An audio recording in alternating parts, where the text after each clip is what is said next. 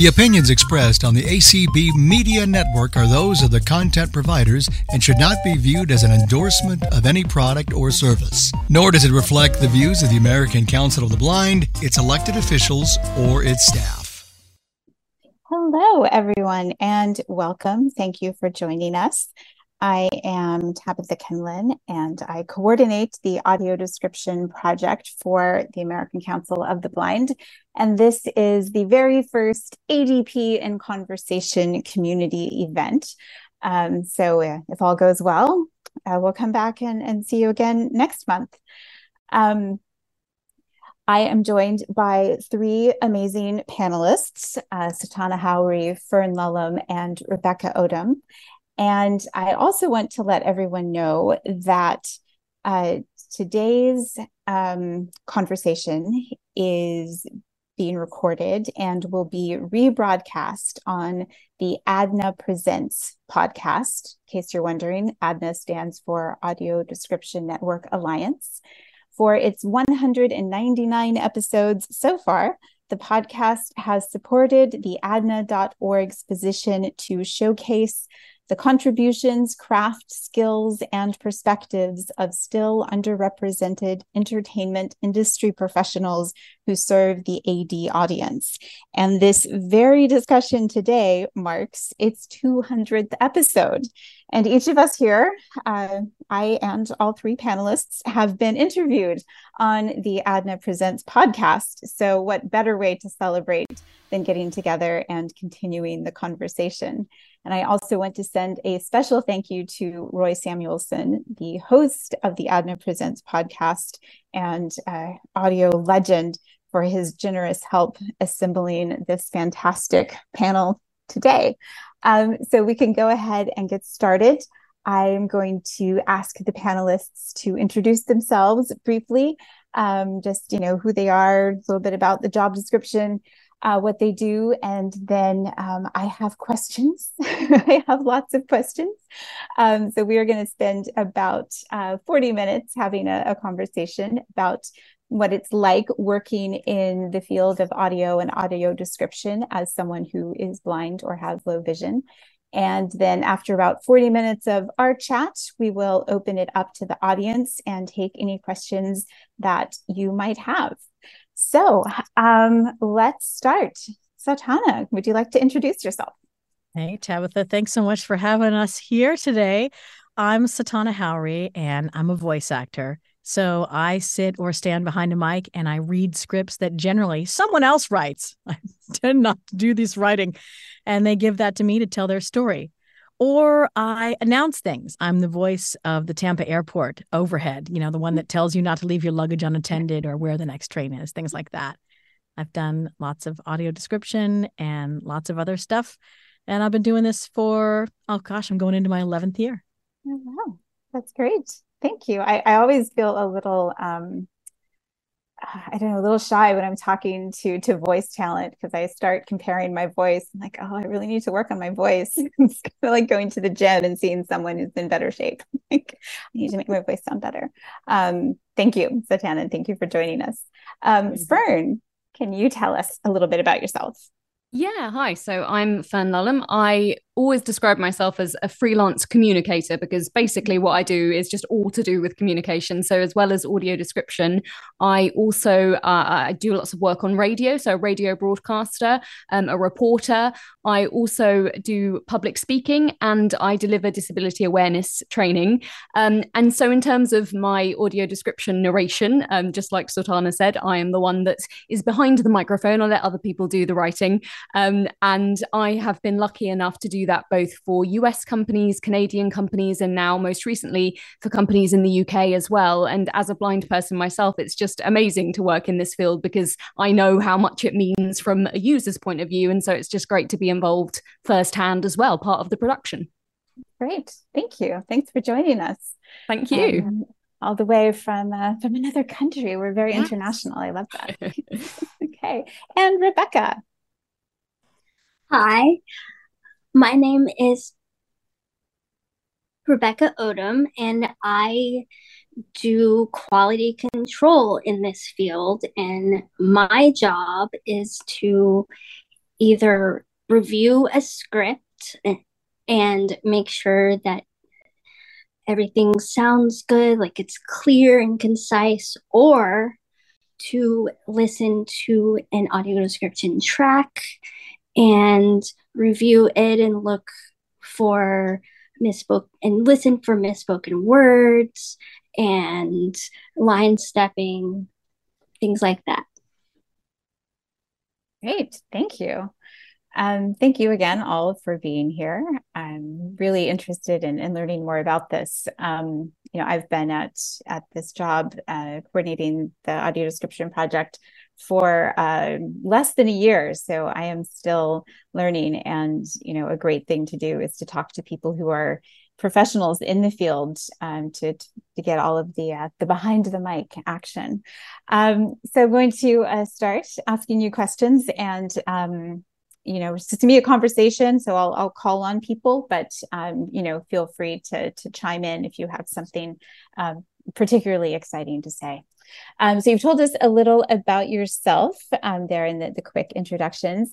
Um, so now we'll slow down a little bit and give you a chance to share a bit more about what you do, maybe what a typical day is like. Um, maybe if you want to to back up and tell us a little bit about you know how you got interested, how you got where you are, um, anything along those lines would work. Um, let's start in the middle. Fern, can we start with you? Yeah, absolutely. So I suppose a typical day for me um, is sort of it's a lot of sort of um, getting ready to to sort of do the the work that I do, and so um, I know that I like to sort of plan my week out in advance um, so that I know exactly what I'm doing, what deadlines I have, and how to fit in all of my different commitments. Because if anyone has been a freelancer, they will know that things are just happening left, right, and center, and you're kind of having to adapt your life around that. Um, and so, in terms of the day to day tasks, I will usually kind of get up in the morning, see what I need to be doing that day, you know, what scripts that I'm working on. And I will usually prepare my voice. Um, so I'll have something like a, a, nice green apple or some water or something to just, you know, clear out my voice and make it sound as good as as possible. Um, and uh, Tabitha, you don't need to worry too much about um, comparing yourself because I always worry about what my voice sounds like, even though I am a voice actor. So it never stops. It, you know, well, I, I, do have to ask. I'm sorry, a green apple.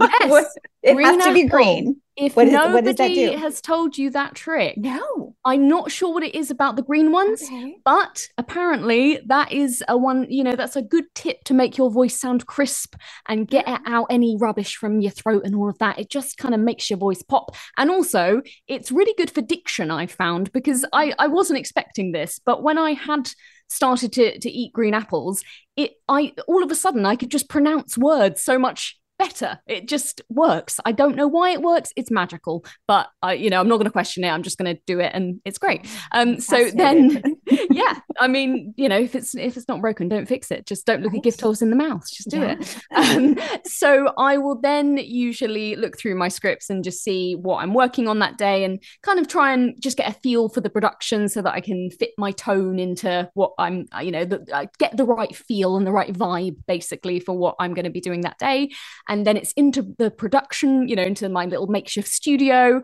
um, i have a, a home studio and i'm really lucky enough to have a partner who is a sound engineer. So he has all of the technical equipment. He knows what he's doing. Mm. I'm not the technically minded one. Luckily, uh, I have somebody who is. So that's really helpful. Um, and then, you know, we do a lot of, um, like I say, either audio description recording or radio recording. Um, and then, you know, that's basically the rest of my day.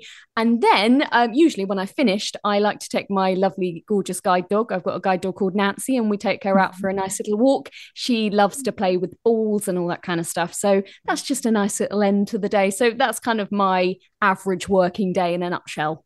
Okay. Wow. That sounds, there's so much more that I could ask you about. Fantastic green apples. Um, but I love thinking about, um, you know, thinking about the tone and, you know, what you're going to bring to the script. Cause I know that's something I've heard a lot of people discuss is, you know, having like, you know, audio description that matches the, you know, sort of the mood of the piece. So, um, mm-hmm. so it's, you know, something that, that you're thinking about when you're doing it. So that's yeah. It's almost you. like getting yourself into the role, as it were, you know. Mm. yeah. Great. Thank you. Okay. Uh, what about you, Satauna? So, uh, super cool things in my typical days often begin with breakfast with the husband and the kitty catties. Gotta have the kitty catties. And one of my favorite things during the day is sessions with clients. So, via Zoom, like we are doing now, or Google Meet, or Microsoft Teams, or various other software packages and platforms, I will actually have clients in the virtual room, so to speak, who are listening to me do the recording of their scripts. And that's so much fun. It's so much fun. Is it? You don't get like performance anxiety? No, I love it. I love it because um, they know what they're looking for. Mm, okay. And so when, like we talk about, when we talk about voice acting, you know, it is acting, it is a performance. Mm-hmm. So people will give you direction. Oh, you know, we're looking for a friendly you know, uh, approachable, relatable voice for our mm-hmm. corporate video. Yeah, okay. Mm-hmm. Well, one person's friendly is another person's t- t- corporate, Boy, right? Sweet, yeah. yeah. Mm-hmm. So you know, we know how to give directions that are turn left or go this way or whatever, but you know, mm-hmm. explaining emotions and things like that tends to be a little tricky. So I love having clients there, and also.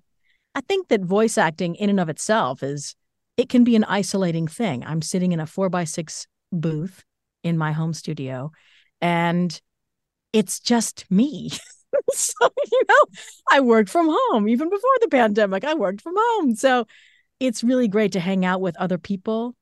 And sometimes it's just me and one other person. And sometimes it's me and you know, seven other people. It's the one who wrote the script and the one who's producing the video. And there's an engineer on the other side recording, and I'm just reading. And, you know, there's all these people with all of their viewpoints, and it is really fun.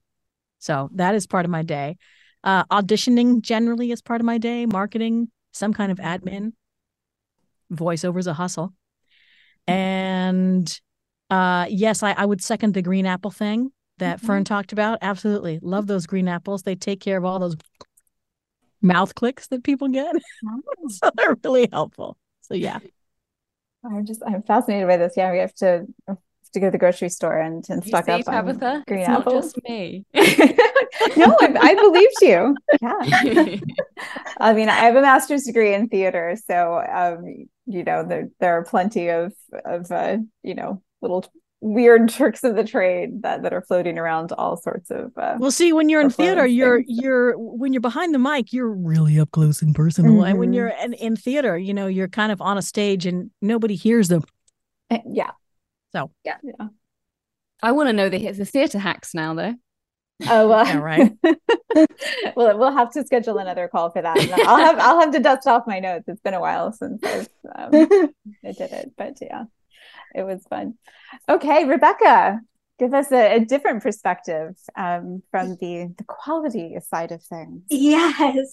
So, a typical day for me is when I get a, a project, I'm usually either sent a script in the movie or TV show without the AD. And I go through the script. And like I said, in my introduction, I look for I I make sure that there's no confusing description, no awkward phrasing, no uh, character names that have been put in wrong. Like if there's if it's supposed to if there's a character name that's in the script, but it's supposed to be another character's name, and or I get sent the audio description track, like the whole, like mixed and everything, like the the movie or TV show with everything, the AD track mixed in, and I go through and I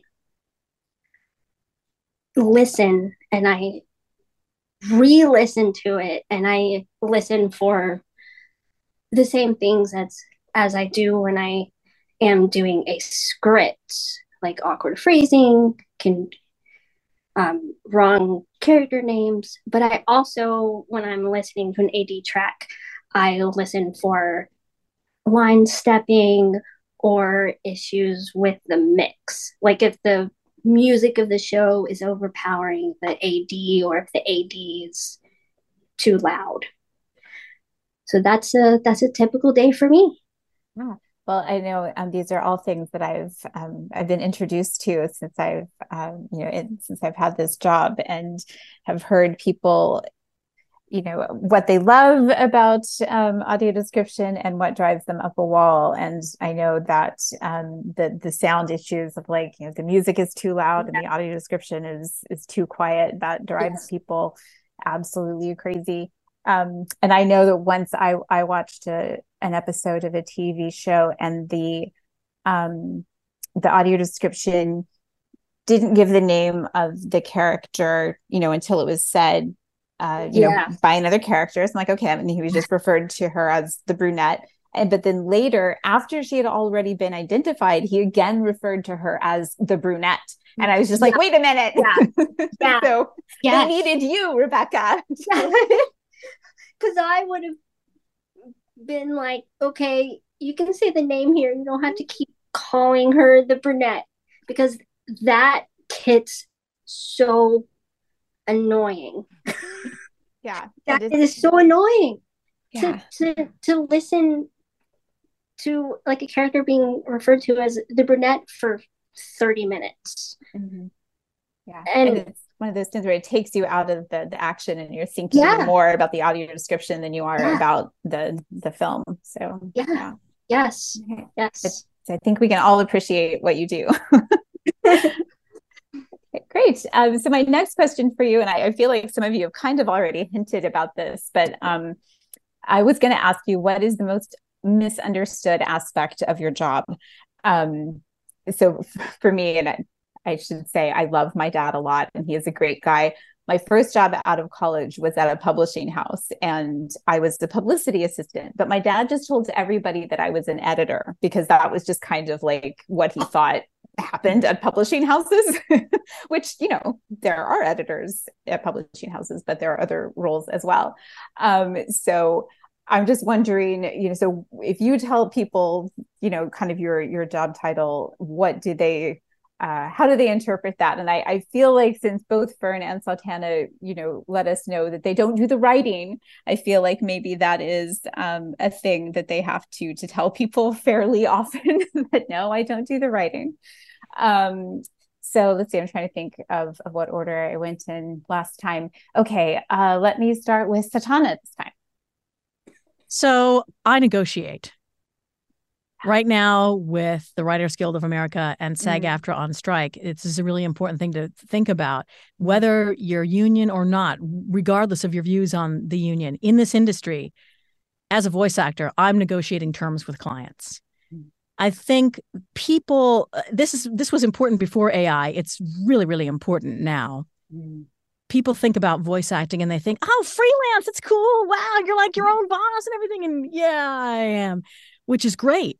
But it's not like Uber or Instacart where you sign into a platform and you know what the job is going to be. And if they send you to pick somebody up, you know, most of the time you're going to pick somebody up eh, unless the job is canceled or something like that. But it's a, the terms are consistent. Everything is kind of consistent. You know what you're doing. With voiceover, there's, I am licensing my asset, which is my voice. And so there's usage considerations. How long are you using this performance? Mm. What are you using it for? How big is your audience? Is this going to be a paid usage like the pre roll ads that you see when you click on YouTube or social media ads that are paid for to sell something? Or is this just an internal corporate thing that you're going to show to your employees for training purposes? And all of those things factor in. So it really is a negotiation. And I think that people forget that. And, and that is that's a skill. It's a skill I feel like I I get better at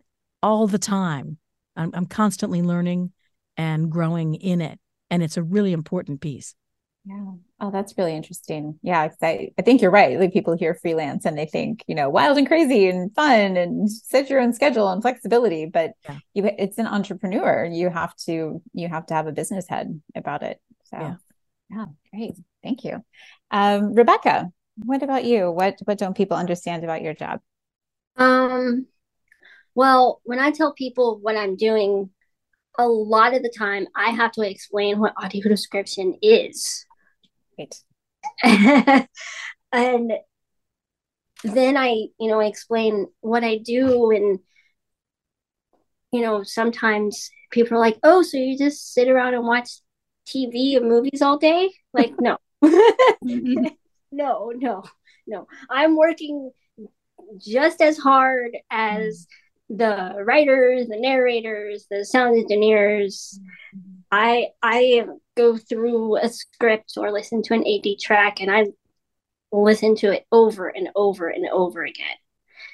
And so a one hour one hour show could take me two and a half hours to three hours. Wow. It's it's not just, oh, I'm done in an hour. Mm-hmm. It's I'm very thorough. And so you know, so yeah, so no, I don't just sit around and watch TV all day. right.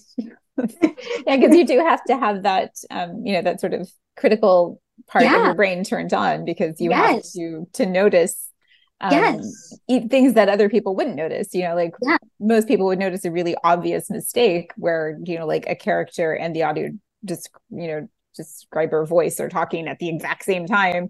Um yeah. but but you have to notice if there's just you know a little overlap or if there are inconsistencies and stuff like that. So you have to be paying attention. yeah and and it's very very hard to turn off my qc brain when i'm just watching tv for fun. Because i'm like oh wait. I would have said that like this or oh wait the the ad is not mixed properly here or and i'm like okay well i'm i can't do anything about it. It's already out in the world. So i just have to kind of turn off that part of my brain or i'll drive or i'll drive myself crazy. Yeah yeah it can be it can be hard because i've um i've studied uh, you know literature in in a similar way you know written academic papers and stuff like that and it's just like i just analyze the heck out of everything i can't can't stop I'm, I'm, an author as well so mm. when i when i read books i'm like okay no mm. you take that out and say it this way and i'm like okay no the book is already published yeah. i can't sit here and edit it and then it's painful. Do you um do you get? I mean, I guess like I'm just thinking that you know sometimes you know when you're in school you get assigned to read you know a book or something that you don't really like and you have to you have to have to read it anyway. So do you sometimes get assigned you know a script or a show or something and like in real life you would not want anything to do with it but it's yes. your job so you have to watch it like 20 times yeah makes your yes. head hurt yes. yeah. Yes. Yeah. But, you know, I, I like to think of it as okay, I may not like this particular thing that I'm doing QC on, but someone out there will. Someone out there is going to be so excited and so happy that this show, whatever it is, mm-hmm. finally has AD. Yeah. Just like there are shows that I've waited years mm-hmm. to have AD. And I got so, so excited mm-hmm. that my favorite shows finally have, finally, finally, after years, have AD. And that's how I like to look at it. For the greater good. That's very noble of you. So Great. thank you. okay. And Fern, what about you?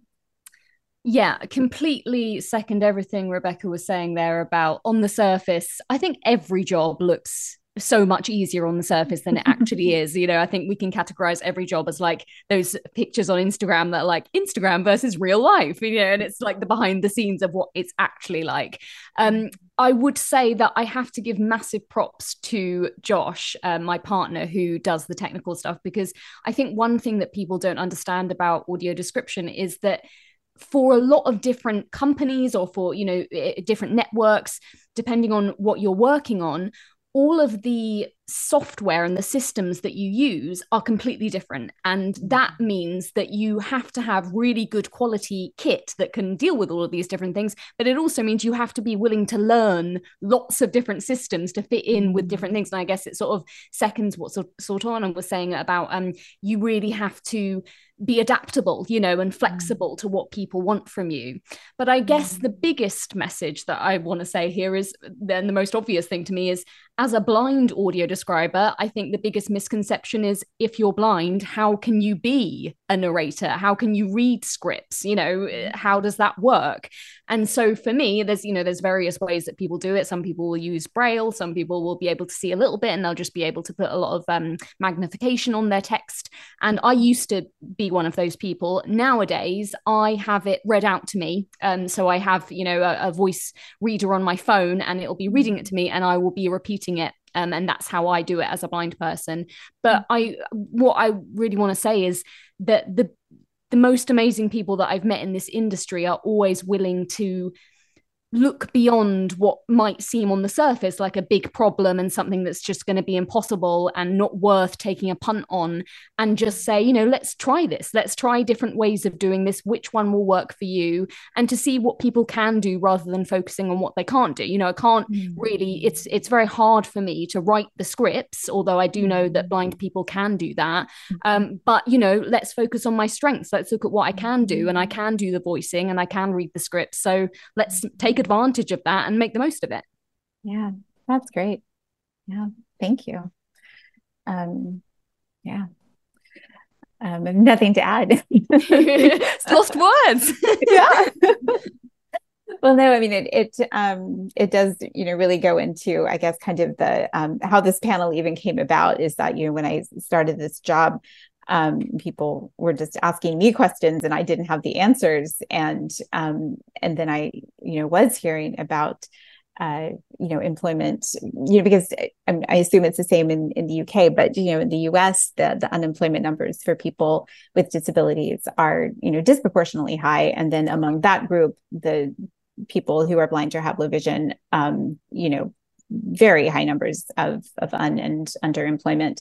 Um, so, you know, I, I, think, you know, we always go back to to our favorite one of our favorite phrases, "Nothing about us without us." So, you know, this is this is for us. So, why shouldn't we be involved? Um, so, I, I think yeah, it's great to to highlight that um, that there is a lot of of ability and and talent um, that you know has nothing to do with with someone's you know yeah literal yeah. eyesight. Yeah, absolutely. It is definitely the same in the UK. I think it's um, something like 25% of blind people in the UK are employed and the rest aren't. Mm.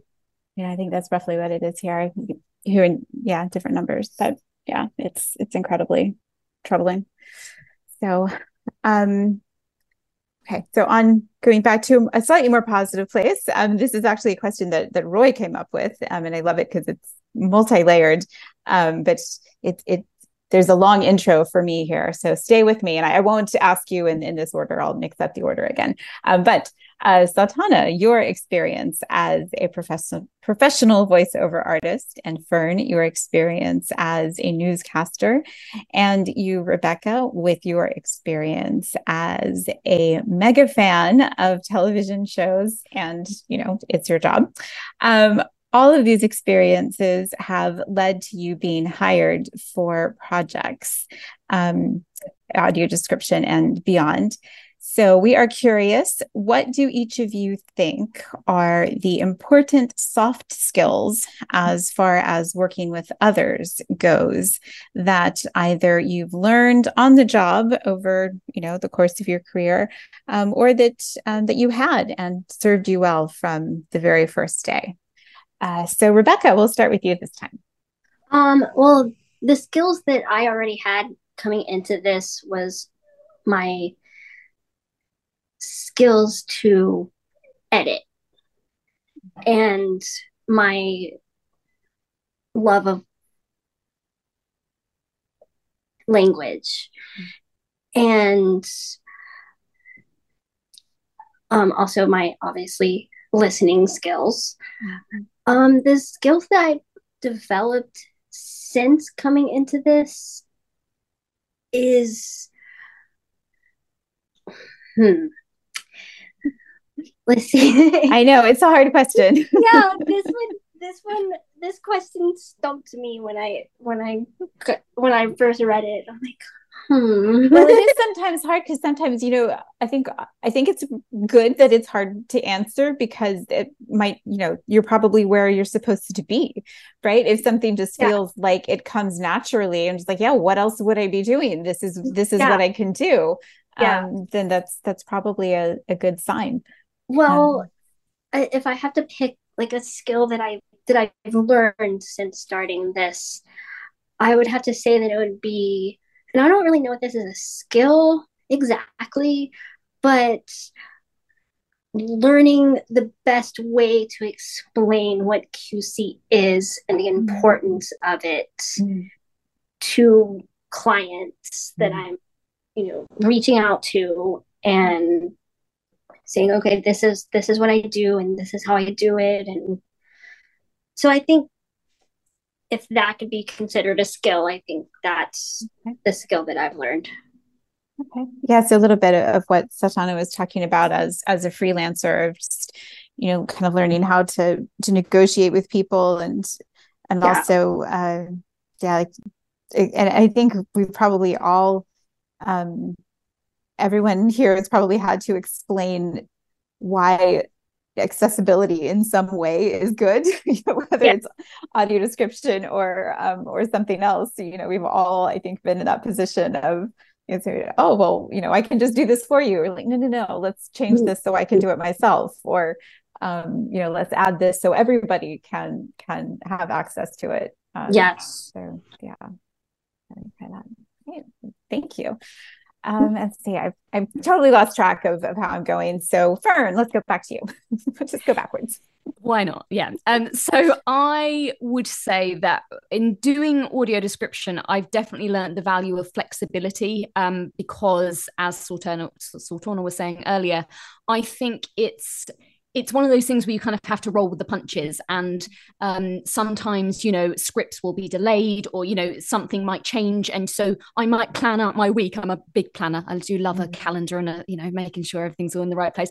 And then that might all just go to pot because i don't get sent the thing you know at the right time. And, and it is just about kind of working around that and, and communicating well with people um, and just being you know being open to adapt to things. You can't be too rigid i think in this industry. Um, and also i would say feedback is a really important thing. I think it's easy to become very defensive when somebody says oh could you say that a bit differently? or especially mm. because it's so personal. When you're when you're voicing particularly i would say it's such a personal thing to you your voice. And so if mm. somebody says oh can you change the tone on that? it's very easy to be like oh well they're wrong. They what do they know? But actually it's the best way to learn you know and, and you're really going to grow and develop when you're open to hearing that feedback back and thinking because sometimes it's not always going to be what you think. You might not agree with it but it's what the client wants and you kind of need to be open to that and think it. And sometimes after a while you might think back on it and think actually they had a point there. That that was right. And I couldn't see it at the time but I can now. And the last thing I'll say is I think audio description is a real team effort. You know we've got various people doing different roles just here today and I just think it's really important to give credit to all the members of the team and just see that if we all support each other and work together, it, it creates such a, a lovely environment to work in. I've been so lucky to work in teams that have been so supportive. And I think that's such a makes such a massive difference. I think whatever your job is, you know, if you've got good people around you. Great. Yeah. Thank you.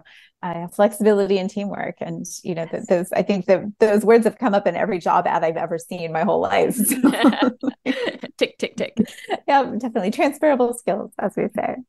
Awesome uh, yeah, I know it, it, feedback can be so hard. Yeah, learning to to take that. I imagine sometimes, um, you know, you, you might not even like, you know, because because you know you do your own writing, you know, as um, you know, so I'm sure that at times you get the script and you're just like, oh, I wouldn't have said it that way, but you kind of have to say it the way they wrote it. Take it on the chin. No painful, yeah. okay. Uh, well, as we say in the theater, you know, for the good of the show, Yes. Um, so yeah, thank you. And Satauna.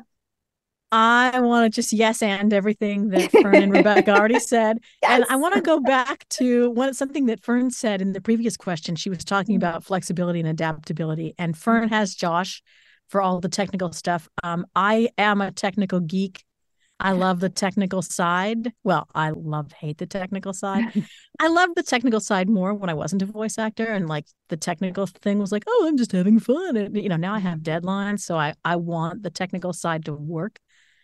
But that flexibility of having to learn multiple packages of of things changing. Gosh, in the early days of my voice acting career, Skype was still a thing. Oh. And from one day to the next, they would update Skype, and all of a sudden, the keyboard shortcuts that I had were like, "This, this is not working." oh, how do I answer a call? How do I, you know, like goofy small things like that. So you, mm-hmm. I think, particularly as a person who's blind, you do have to mm-hmm. be really flexible, mm-hmm. and and build in time for that, and time to review a script, you know, uh, AD scripts, for example, audio description mm-hmm. scripts, sometimes come in an Excel spreadsheet. Sometimes what? they just come in a big Word document. Yep. You know, so like there's different there's different ways that you get your scripts. Um, Fern was talking about sort of that ear, brain, mouth way that she mm-hmm. does voiceover, listening to what the phone is saying and then yeah. repeating it back with interpretation. And um, I'm a braille user, so I'm the hand brain mouth. Normally in the voiceover, we talk about sort of that eye brain mouth coordination. Mm-hmm. You you see it in whatever way you see it, see it, hear it, and then your brain interprets it, and then your mouth spits it out. And that is uh, that is the thing. I just wanted to go back and and say that the braille, yeah, the braille for the braille for me. I love the braille. The braille and technology have been huge, huge things that I had before I came into this that have really been helpful that technical troubleshooting side of me has really been helpful. Mm. Uh, everything they said about feedback has really been helpful. Uh, so yeah, and then of course, just growing uh, the some of the skills I've gotten really good at. One in particular is saying no. Mm. That's an interesting one. Like saying no yeah. is actually saying yes. Like understanding what your limits are and what lines you're not willing to cross mm-hmm. and sort of detaching yourself from oh i really want this job but it's okay if i don't get it either because you weren't selected as the the right voice for that project or because they selected you but their rates are atrocious and you know what it's really mm-hmm. going to take to get it done and you're not willing to do it you know for whatever reason is it's a skill to say mm-hmm. no and be clear about what your limits are mm-hmm. I mean, that's a really important point as well that I, have heard a lot about is, um, and also in my academic research in, in multiple different areas, but the value of work. Yeah. Um, you know, that some populations are valued less, and they are paid less, and they are thought to be, you know, we're putting price tags on people, which, you know, is horrible. But um, you know if you've got a job there's there's a salary there's payment. And you know are are you going to get paid less than someone else because of you know questionable reasons? Or you know are you are you getting paid less than usual because you know like i don't know it's a small nonprofit and they have a really tiny budget? Or you know so i imagine there are lots of different things to think about. And i, I imagine that sometimes it's better to walk away from a project than kind of accept a fee that doesn't recognize you know what what value you are bringing yeah, um, but there's also recognizing what value you're bringing in. And I mm-hmm. was born blind. So I grew up with no sight at all. And I think, you know, maybe it doesn't matter how long you've had your disability, but I, I do think that having grown up without that sight in a world where sighted people think that sight is the most important sense and they want you to know that too, whether they say mm-hmm. it directly or not. I think people who are blind or low vision tend to learn that they are valued less and to believe it's internalized that we don't have as much value we don't bring as much value we're not capable of it or you know whatever your mm-hmm. internal self-talk is and to recognize how that plays into what you're doing and how you're negotiating and and sort of how you're relating to the project that's in front of you is really important mm-hmm. yeah. yeah, we could have a whole have a whole other discussion oh, yeah. about society and prejudice and bias and yeah there's there's things yeah.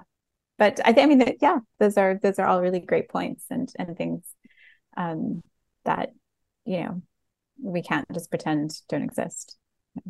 Yeah. Thank you. Um so uh I love this. We're, we're like talking about fun stuff, then we get really serious. um, so let's go back to fun stuff. Um, serious stuff is important. I like serious stuff, but we'll we'll go back and forth.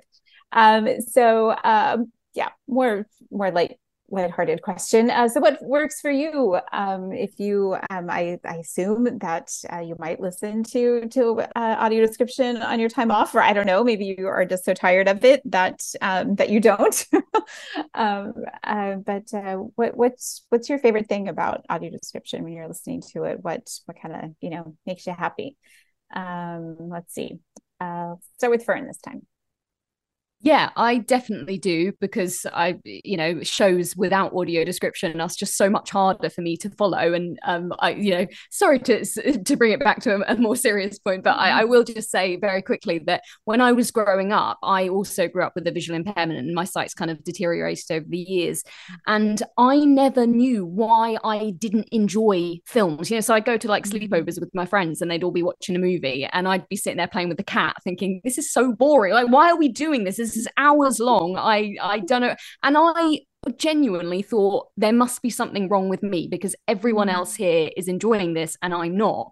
And it was mm. only when I discovered audio description that I realized that actually it wasn't me at all because I'd just been missing out on the majority, you know, like so mm-hmm. much. You don't realize how much you're missing until you hear it, basically.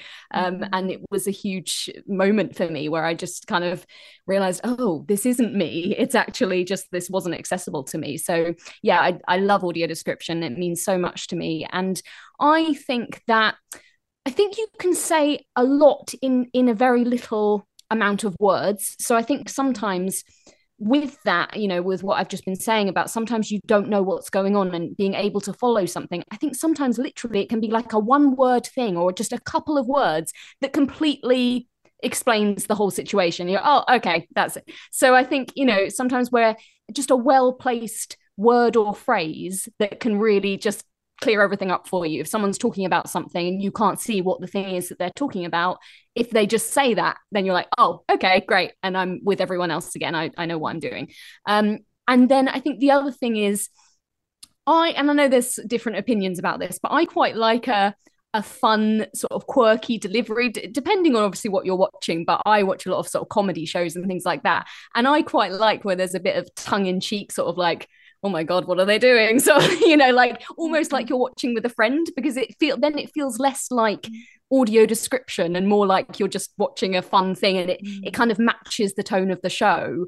Um, and it's just really enjoyable. And also of course i've got to say humans rather than robots all the time. Yes yes great um yeah so tana do you want to go next Oh, okay. I was I was thinking Rebecca was going to talk all about stuff, and okay.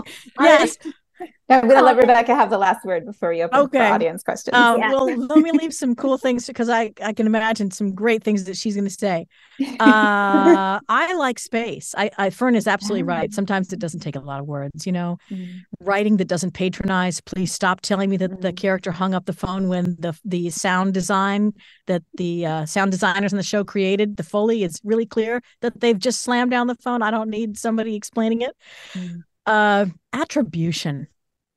I want to know who wrote it, who voiced mm. it, who produced it. If there's time to tell me, you're listening to the SAP channel. And if you want to return to regular programming, then you should turn it off. then there is time to tell me who is responsible for the description. Uh, so yeah, there's that. And and then um I really like Fern, I I want someone who's in the story. So casting that makes sense. Mm there's this show that I just can't watch because the person reading it the person reading it also wrote it, which should never really happen without Rebecca in between doing some quality control. And this person's sort of this older gentleman, and the two protagonists in the show are like a teenage girl and her mother. And I'm just like, you do not belong here, dude. Here, please stop talking. Yeah. That sounds painful. really great casting, uh, I think, is important, and um, it is like Fern said earlier. It is a team effort, and and mm-hmm. we don't have enough Rebecca's uh, work that she's doing. So there you go. Thank you. um, okay, Rebecca, no pressure. well, I agree 100% with everything that both of you guys said. Um, and I would just like to add to the casting side of things. I know I have watched, for example, animated TV shows. Sometimes there will be the the guy with the deep voice when the main character is female or it's like a kids show and it just it takes you out of the show. Like you're watching it and all of a sudden you hear this really deep voice and you're like, wait, that doesn't belong here. And also, um, I I do agree with the whole, you know, I can hear when a phone is being hung up, or I can hear when a door shuts, or you know, I don't need to be told that. Um, and what I was commenting on earlier was the human narrators, no robots. No robots.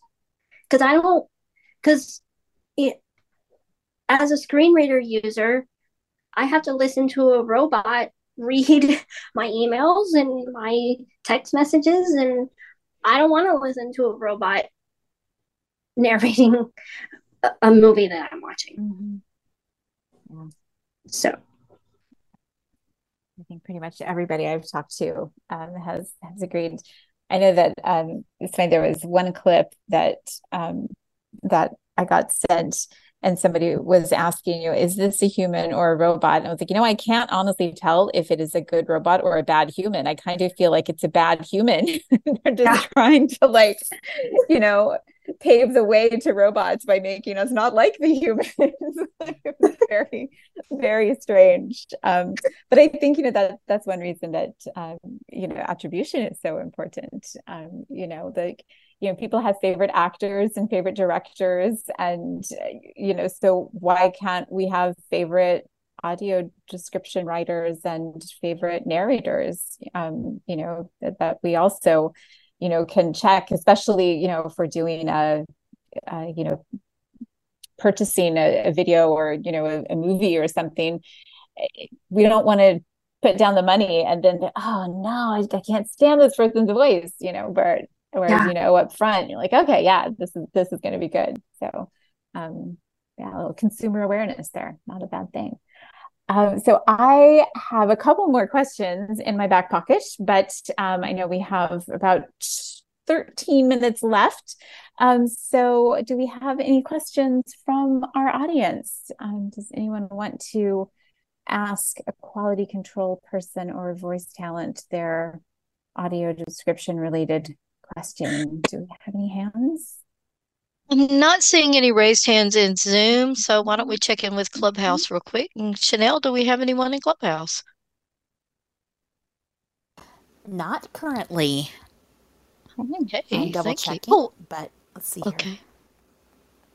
They've just been really thorough. We've covered it all, I'm sure. Yeah. no, still no raised hands. Okay, thank you. And we do now have a race. Oh, we're getting a couple of them Yeah, here in right. Zoom. So, Let's go. all right. And you can unmute.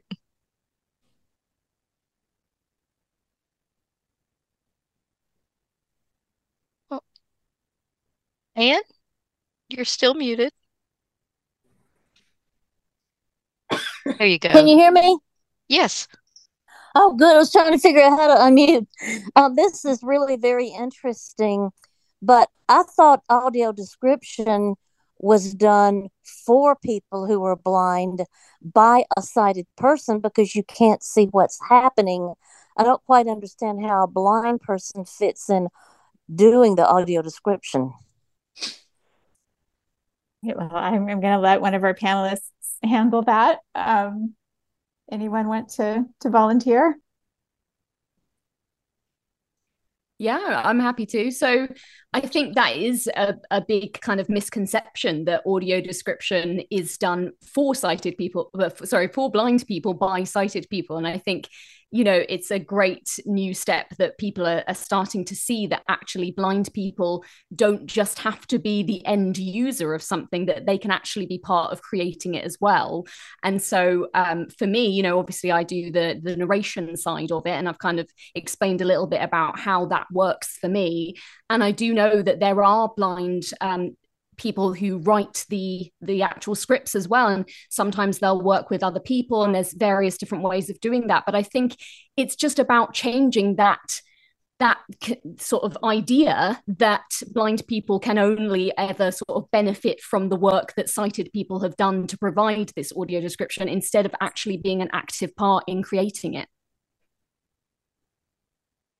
yeah, this is Satauna. If I can piggyback on mm-hmm. this, I I think that this is what this is what most sighted people think as well. Well, this is a service for the blind, so of course it's being done by sighted people, and I think as people who are blind, sometimes because the world is so majority sighted, again, we believe what sighted people say rather than questioning and considering, okay, how might we get this done? And so it's great to see that things are slowly changing. Um, but yeah, I mean, there are blind editors and there are blind sound engineers and there are blind voice talent and blind writers and all of this is doable. And remember that if you're if you're writing it as a person who is blind, you're deciding on the final language. And even if you can't see what's going on, if you're working with someone who's looking at the screen and giving you information, you as the blind writer are still deciding what those most important elements are and how to articulate them in a concise clear way that makes sense and that really aligns with the story. So i mean all of it can be done by people who are blind. It's just a matter of convincing the majority sighted population that that's possible. And i mean it's it's majority sighted people who are running these companies who are signing these contracts who are putting this stuff together. So uh, but it's definitely all doable by people who are blind. Thank you.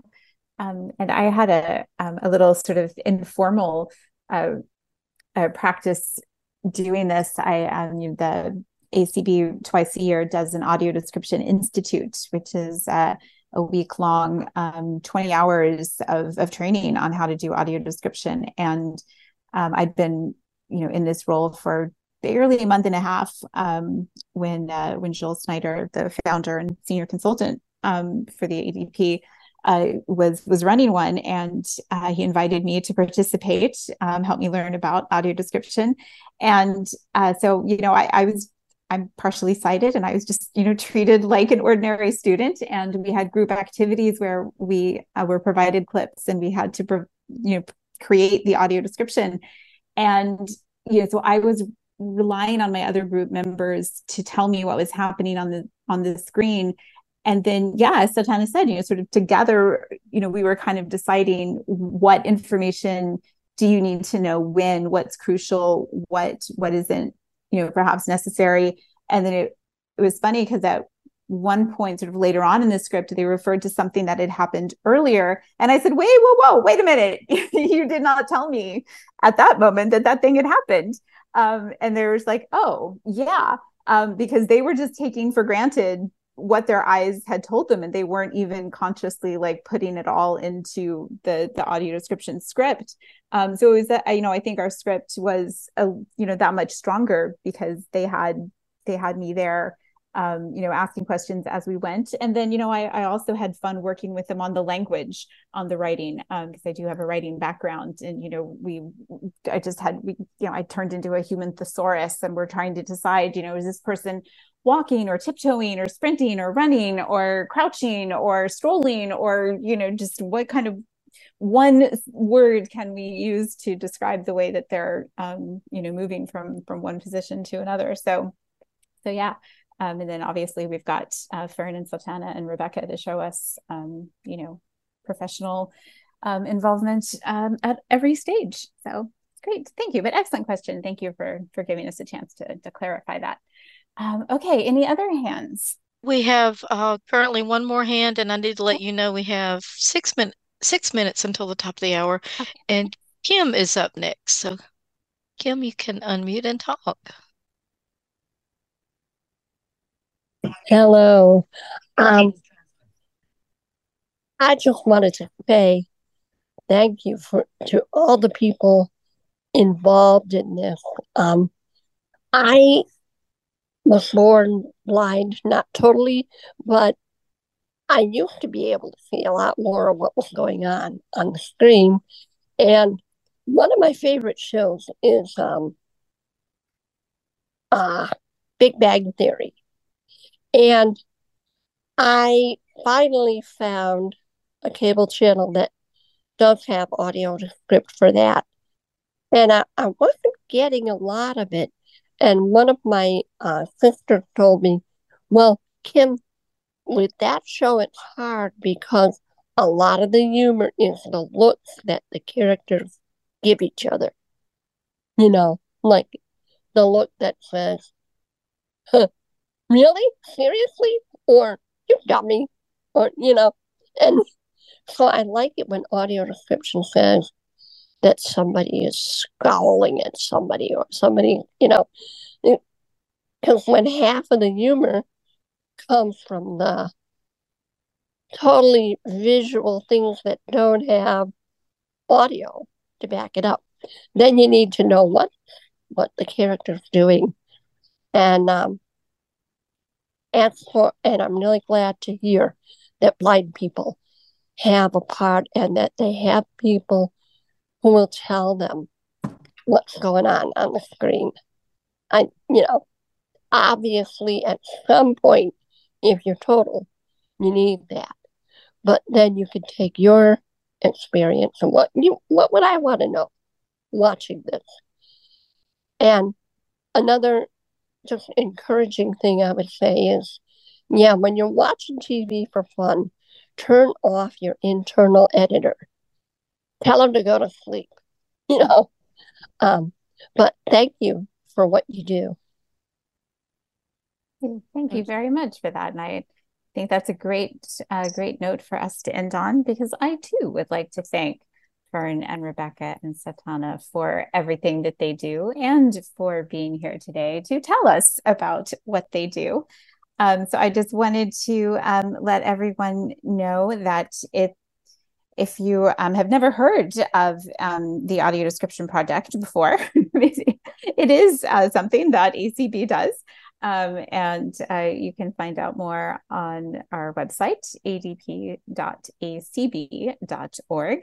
Um, and if you are really super into audio description, um, you will be looking forward to the Audio Description Awards Gala that we will be airing on November 14th um, at 7.30 p.m. Eastern, um, in which we recognize outstanding achievements in audio description by uh, media companies. And um, we have a combination of, of presenters, uh, some who are sighted and some who are, are blind or have low vision. And, you know, everyone is involved um, in, in media and uh, creation of, of amazing content in some way. Um, so I guess that's that's it. Um, any um, let's see, I think we have two minutes. Any any final um, thoughts from any of our panelists?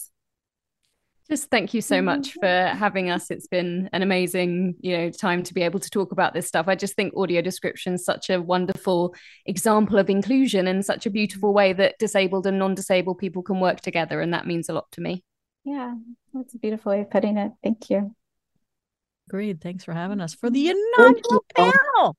Yes. this was awesome. Well, good. I had so much fun. I am glad that you guys, um, yeah, came along and had fun too. Hopefully, um, we uh, we were popular enough, and we can come back and talk to some more people. Because believe it or not, um, there are more than three people working in um, in audio description. So I want to talk to as many people as we can to hear um, the different voices and experiences, and uh, keep learning about how audio description is made, and um, yeah, what a great difference it makes in people's lives, professionally and personally. Um, so I will go ahead and officially close. Thank you so much, everyone. And um, as as I'm part of the Advocacy and Governmental Affairs Department in ACB, so while I'm not technically contractually obligated to say it, I feel like I should take the opportunity to say, keep advocating.